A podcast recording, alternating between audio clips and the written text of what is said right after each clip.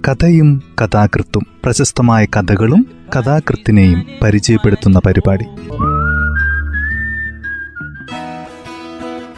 തയ്യാറാക്കിയത് Joseph Pallath H ശബ്ദസഹായം Smitha Johnson.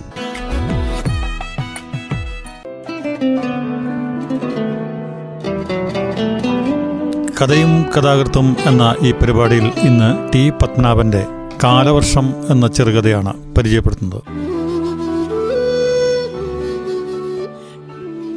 T Padmanabhan ആയിരത്തി തൊള്ളായിരത്തി മുപ്പത്തി ഒന്നിൽ കണ്ണൂരിനടുത്ത് പള്ളിക്കുന്നിലാണ് ജനിച്ചത്. അച്ഛൻ പുതിയടത്ത് കൃഷ്ണൻ നായർ അമ്മ ദേവകി എന്ന അമ്മക്കുട്ടിയമ്മ. ചിറക്കൽ രാജാസ് ഹൈസ്കൂളിലും മംഗലാപുരം ഗവൺമെന്റ് ആർട്സ് കോളേജിലും മദ്രാസ് ലോ കോളേജിലും പഠിച്ചു. കുറച്ചുകാലം കണ്ണൂരിൽ വക്കീലായി പ്രാക്ടീസ് ചെയ്ത ശേഷം ഫാക്ടിന്റെ കൊച്ചിൻ ഡിവിഷനിൽ ഉദ്യോഗം സ്വീകരിച്ചു. ആയിരത്തി തൊള്ളായിരത്തി എൺപത്തി ഒൻപതിൽ ഡെപ്യൂട്ടി ജനറൽ മാനേജറായി റിട്ടയർ ചെയ്തു.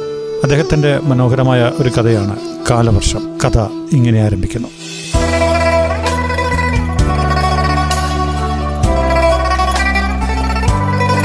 കാലവർഷത്തിന്റെ ആരംഭത്തിലൊരു ദിവസം പെൺകുട്ടി കോളേജിലേക്ക് പോകാതെ റെയിൽവേ സ്റ്റേഷനിലേക്ക് ചെന്നു. അകലെയുള്ള വീട്ടിൽ നിന്ന് അവൾ രാവിലെ തന്നെ പുറപ്പെട്ടിരുന്നു. എങ്കിലും സ്റ്റേഷൻ എത്താറായപ്പോഴേക്കും വണ്ടി വന്നു കഴിഞ്ഞിരുന്നു. അതുകൊണ്ട് അവൾ ഓടി. പരിചയമുള്ള ആരെങ്കിലും കാണുമോ? തനിക്ക് എന്ത് പറ്റിയെന്ന് ആളുകൾ ആശ്ചര്യപ്പെടുമോ? എന്നൊന്നും അവൾ അപ്പോൾ ഓർത്തില്ല. അവളുടെ മനസ്സിലപ്പോൾ അയാൾ മാത്രമായിരുന്നു. അവളുടെ മുത്തച്ഛനാകാൻ മാത്രം പ്രായമുള്ള. എന്താണ് പറയേണ്ടത്? ഗുരുവോ? സുഹൃത്തോ? അല്ലെങ്കിൽ ഒരു പരിചയക്കാരനോ? പക്ഷേ ഇല്ല. അവൾക്ക് അതിനെപ്പറ്റിയൊന്നും വ്യക്തമായ ഒരു രൂപവുമില്ലായിരുന്നു. മനസ്സിലെല്ലാം കൂടിക്കുഴഞ്ഞ് കിടക്കുകയായിരുന്നു. അയാൾ അവൾക്കെഴുതി ഞാൻ വണ്ടിക്ക് വരുന്നുണ്ട്. വേറെ വിഷമങ്ങളൊന്നുമില്ലെങ്കിൽ സ്റ്റേഷനിലേക്ക് വരിക. എപ്പോഴും എഴുതാറില്ലേ? കാണാൻ ഏറെ ആഗ്രഹമുണ്ട്. ആ വഴി പോകുമ്പോൾ അറിയിക്കണമെന്നൊക്കെ. ഇതാ ഇപ്പോൾ വരുന്നു. പക്ഷെ വരുന്നത് ഒരു രോഗിയായിട്ടാണ്. അല്ലാതെ എവിടെയെങ്കിലും ചെന്ന് പ്രസംഗിച്ച് ബഹളമുണ്ടാക്കാനൊന്നുമല്ല. ഇത്തിരി നേരം നിന്റെ കൂടെ ചെലവഴിച്ച ശേഷം പോകൂ. പ്രശസ്തമായ നഴ്സിംഗ് ഹോമിൽ രണ്ടാഴ്ച കിടന്ന് ചികിത്സ. പിന്നീട് സ്റ്റേഷനിലെത്തിയപ്പോൾ ആളുകൾ പുറത്തേക്ക് വരുന്നേ ഉണ്ടായിരുന്നുള്ളൂ. വലിയ തിരക്കുണ്ടായിരുന്നില്ല. ആദ്യം അവൾ ഗേറ്റിന്റെ അരികിൽ ആകാംക്ഷയോടെ നിന്ന് പ്ലാറ്റ്ഫോമിന്റെ രണ്ടറ്റത്തേക്ക് മാറി മാറി നോക്കി. പക്ഷേ അങ്ങനെ അധിക നേരം അവൾക്ക് നോക്കി നിൽക്കേണ്ടതായി വന്നില്ല. പെൺകുട്ടി ആദ്യമായി അയാളെ കാണുകയായിരുന്നു. എങ്കിലും അയാളെ തിരിച്ചറിയാൻ അവൾക്ക് ഒരു വിഷമവും ഉണ്ടായില്ല. പ്ലാറ്റ്ഫോമിന്റെ അറ്റത്തുള്ള ഒരു കമ്പാർട്ട്മെന്റിൽ നിന്നാണ് അയാൾ ഇറങ്ങിയത്. കൊല്ലങ്ങളായി അവൾ പുസ്തകങ്ങളിലും പത്രങ്ങളിലുമൊക്കെ കണ്ട അതേ രൂപമായിരുന്നു. തല ഇത്തിരി പിന്നോട്ട് ചരിച്ചു പിടിച്ച് നടു അല്പം പോലും വളയാതെ നീണ്ടു നിവർന്ന്. ഇത്തിരി നേരം എല്ലാം മറന്ന് അയാളെ നോക്കി നിന്ന ശേഷം അവൾ ഓടിച്ചെന്ന് അയാളുടെ കയ്യിൽ നിന്ന് അയാളുടെ ചെറിയ പെട്ടി വാങ്ങി.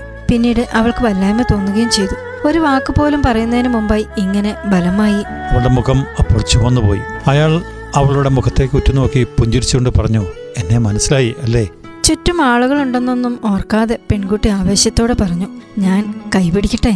അയാൾ അപ്പോൾ അവളുടെ കണ്ണുകളുടെ ആഴങ്ങളിലേക്ക് സ്നേഹത്തോടെ നോക്കി. അയാൾ ആലോചിക്കുന്നുണ്ടായിരുന്നു ഈ കുരുന്നാണോ ആത്മാവിനെ സ്പർശിക്കുന്ന കത്തുകൾ തുടരെ എഴുതിയതും മഴയെയും വെയിലിനെയും ഒക്കെ അതിമനോഹരമായി വർണിക്കുന്ന കവിത പോലുള്ള കഥകൾ എഴുതിയും എന്നെ കീഴ്പ്പെടുത്തിയത്? ഈ കുരുന്ന്? ഞാൻ അത്ര വലിയ ഒരു രോഗിയൊന്നും അല്ല കേട്ടോ. അയാളുടെ ശബ്ദത്തിൽ ഒരു കുസൃതിച്ചിരി അലിഞ്ഞു ചേർന്നിരുന്നു. പെൺകുട്ടി അയാളുടെ ക്ഷീണിച്ച മുഖത്തേക്ക് നോക്കി നിന്നതല്ലാതെ ഒന്നും പറഞ്ഞില്ല. പ്ലാറ്റ്ഫോമിന് വെളിയിലെത്തിയപ്പോൾ അയാൾ സംശയിച്ചു നിന്നു. നമ്മൾ എങ്ങോട്ടാ പോകുന്നത്? എന്റെ ബസ്സിന് ഒരു മണിക്കൂറിലധികമുണ്ട് അതുവരെ ഏതെങ്കിലും ഒരു നല്ല റെസ്റ്റോറന്റിൽ ചെന്ന് കാപ്പിയൊക്കെ കുടിച്ച് അല്പം വർത്തമാനവും പറഞ്ഞ് അപ്പോൾ എന്റെ സമയമാകും. വരൂ എനിക്ക് ഈ സ്ഥലമൊക്കെ നല്ല പരിചയമുള്ളത് തന്നെയാണ്. റോഡിൽ രാവിലത്തെ തിരക്ക് തുടങ്ങി വരുന്നതേ ഉണ്ടായിരുന്നുള്ളൂ. ഓരം ചേർന്ന് അവർ പതുക്കെ നടന്നു. അവർ അധികമൊന്നും സംസാരിച്ചിരുന്നില്ല.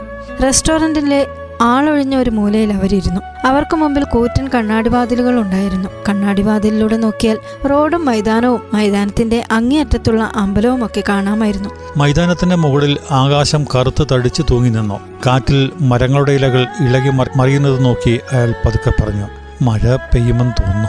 നീ എന്താണ് ആലോചിച്ചുകൊണ്ടിരിക്കുന്നത്? നിനക്ക് ഒന്നും പറയാനില്ലേ? എങ്കിൽ നമുക്ക് ഓരോ കാപ്പിയും കുടിച്ചിട്ട് വേഗം ഇവിടെ നിന്ന്? പെൺകുട്ടി പൊടുന്നതിന് അയാളുടെ കൈപിടിച്ചമർത്തി. പോകരുത്. ഇവിടെ തന്നെ ഇരിക്കണം എന്ന് പറയുന്നത് പോലെയായിരുന്നു അത്. പറയോ. എന്താണ്? നിന്റെ ഉള്ളിൽ എന്താണ് അല്പനേരത്തെ മൗനത്തിന് ശേഷം പെൺകുട്ടി പരിഭ്രമത്തോടെ എന്നാൽ പ്രകടമായ സന്തോഷത്തോടു കൂടിയും പതുക്കെ പറഞ്ഞു എന്തോ? എനിക്കൊന്നും പറയാൻ കഴിയുന്നില്ല. എന്നാൽ പലതും പറയണമെന്നുണ്ട് താനും എന്റെ തീരാത്ത സംശയങ്ങളും ഏറെ ആഗ്രഹിച്ചിരുന്ന ചോദ്യങ്ങളുമൊക്കെ പക്ഷെ ഇപ്പോൾ മനസ്സാകെ വല്ലാത്ത നിലയിലായിരിക്കുന്നു. എല്ലാം കുഴഞ്ഞു മറിഞ്ഞ് ഒന്നും വ്യക്തമാക്കാൻ കഴിയാത്ത ഒരവസ്ഥയിൽ അയാൾ അവളുടെ ലോലമായ കൈത്തണ്ടയിൽ പതുക്കെ തലോടിക്കൊണ്ടിരുന്നു. ഈ ഒരു സന്ദർഭത്തിനു വേണ്ടി ഒന്ന് കാണാൻ സംസാരിക്കാൻ ഞാൻ കാത്തിരിക്കുമായിരുന്നല്ലോ ഇങ്ങനെ ഒരു അവസരം കിട്ടുമെന്ന് ഒരിക്കലും കരുതിയിരുന്നതല്ല. പക്ഷെ ഇപ്പോൾ അടുത്ത് കണ്ടപ്പോൾ ആദ്യമൊക്കെ അങ്ങയുടെ കൃതികൾ വായിച്ചിട്ടുള്ള ലഹരിയായിരുന്നു. പിന്നീട് ഞാനും ചിലതൊക്കെ എഴുതാൻ തുടങ്ങിയപ്പോൾ എങ്ങനെയാണ് ഞാൻ അങ്ങയോട് അതൊക്കെ പറയേണ്ടതെന്ന് എനിക്കറിയില്ല. അങ്ങേക്ക് എഴുതണമെന്ന് ആദ്യമേ മനസ്സിലുണ്ടായിരുന്നു. പക്ഷെ അതിനുള്ള ധൈര്യം ഏറെ കാലത്തേക്ക് കിട്ടിയില്ല. ദേഷ്യപ്പെടുമോ? പരിഭവിക്കുമോ എന്നൊക്കെ വിചാരിച്ച്. കേട്ടറിവുകളൊക്കെ അങ്ങനെയായിരുന്നല്ലോ. പരുക്കനാണ്. ആരോടും സൗമ്യമായി പെരുമാറില്ല. ആരെയും അടുപ്പിക്കില്ല എന്നൊക്കെ എന്നിട്ടും ഒടുവിൽ ഞാൻ എഴുതി. അല്ലെങ്കിൽ എഴുതിപ്പോയി. പക്ഷെ പ്രതീക്ഷിച്ചതുപോലെ മറുപടി കിട്ടിയതുമില്ല. എന്നിട്ട് നിരാശപ്പെടാതെ വീണ്ടും എഴുതി. വീണ്ടും എഴുതി. വീണ്ടും വീണ്ടും എഴുതി. എന്റെ മനസ്സിലെ കൊച്ചു കാര്യങ്ങൾ. മറ്റൊരാളോടും പറയാൻ കഴിയാത്ത എന്റെ കൊച്ചു രഹസ്യങ്ങൾ. എന്റെ സ്വപ്നങ്ങൾ. എന്റെ മോഹങ്ങൾ. എന്റെ വിഹലതകൾ എന്റെ ഒരിക്കലും തീരാത്ത സന്ദേഹങ്ങൾ.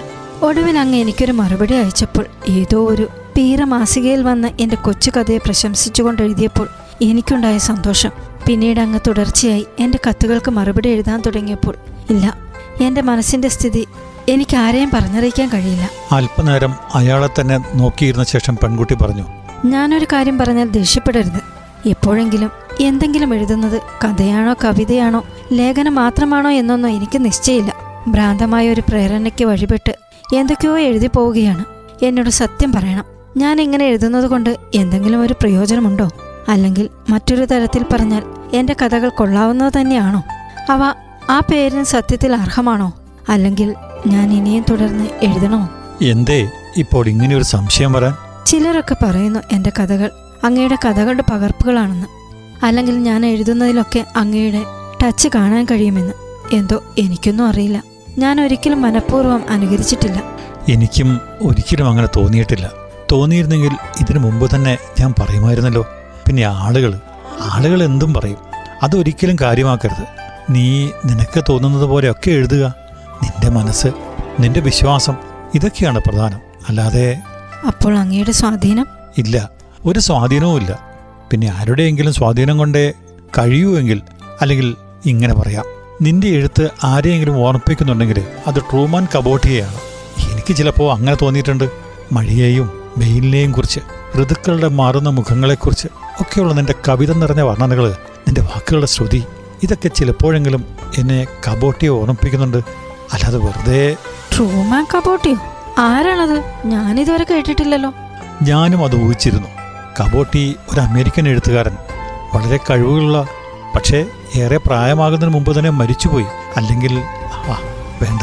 കബൂട്ടിയെക്കുറിച്ചൊക്കെ നമുക്ക് പിന്നീട് പറയാം. ഇപ്പോൾ സമയമായി. നമുക്കിറങ്ങാം.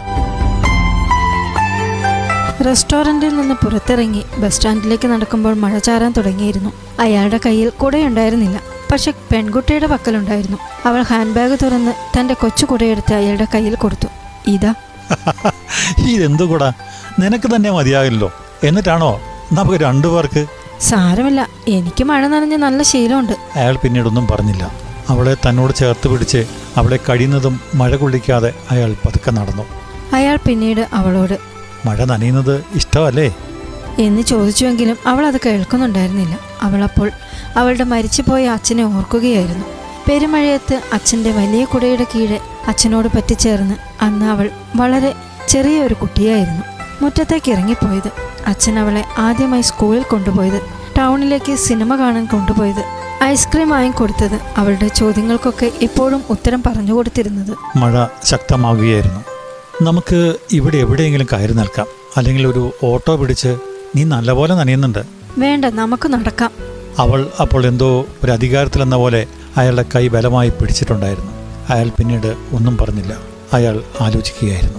പണ്ട് വളരെ പണ്ട്. ഏറെക്കാലത്തെ മൗനത്തിന് ശേഷം ഒരു കഥ എഴുതിയത് കഥയുടെ ഒടുവിൽ സൂചനയിൽ മാത്രം ഒതുക്കിയ രാവിലെ കുളി കഴിഞ്ഞ് അമ്പലത്തിൽ പോയി വരുന്ന പ്രഭാത പുഷ്പം പോലെയുള്ള ഒരു പെൺകുട്ടി അവൾ മഴയുടെ ശക്തി കൂടി വന്നു. കഥ ഇവിടെ അവസാനിക്കുന്നു. ടി. പത്മനാഭന്റെ കാലവർഷം എന്ന പുസ്തകത്തിലെ കാലവർഷം എന്ന കഥയാണ് ഈ പരിപാടിയിൽ ഇന്ന് അവതരിപ്പിച്ചത്. മഴകളുമായി ഇണങ്ങിച്ചേരുന്ന മഴകൾ പ്രമേയമാക്കിയെടുത്തിട്ടുള്ള കഥകളാണ് ഈ പുസ്തകത്തിലുള്ളത്. അങ്ങനെയുള്ള ഒരു കഥയാണ് ഈ കാലവർഷം എന്ന കഥയും തയ്യാറാക്കിയത് ജോസഫ് പള്ളത്ത് എച്ച് ശബ്ദസഹായം സ്മിത ജോൺസൺ.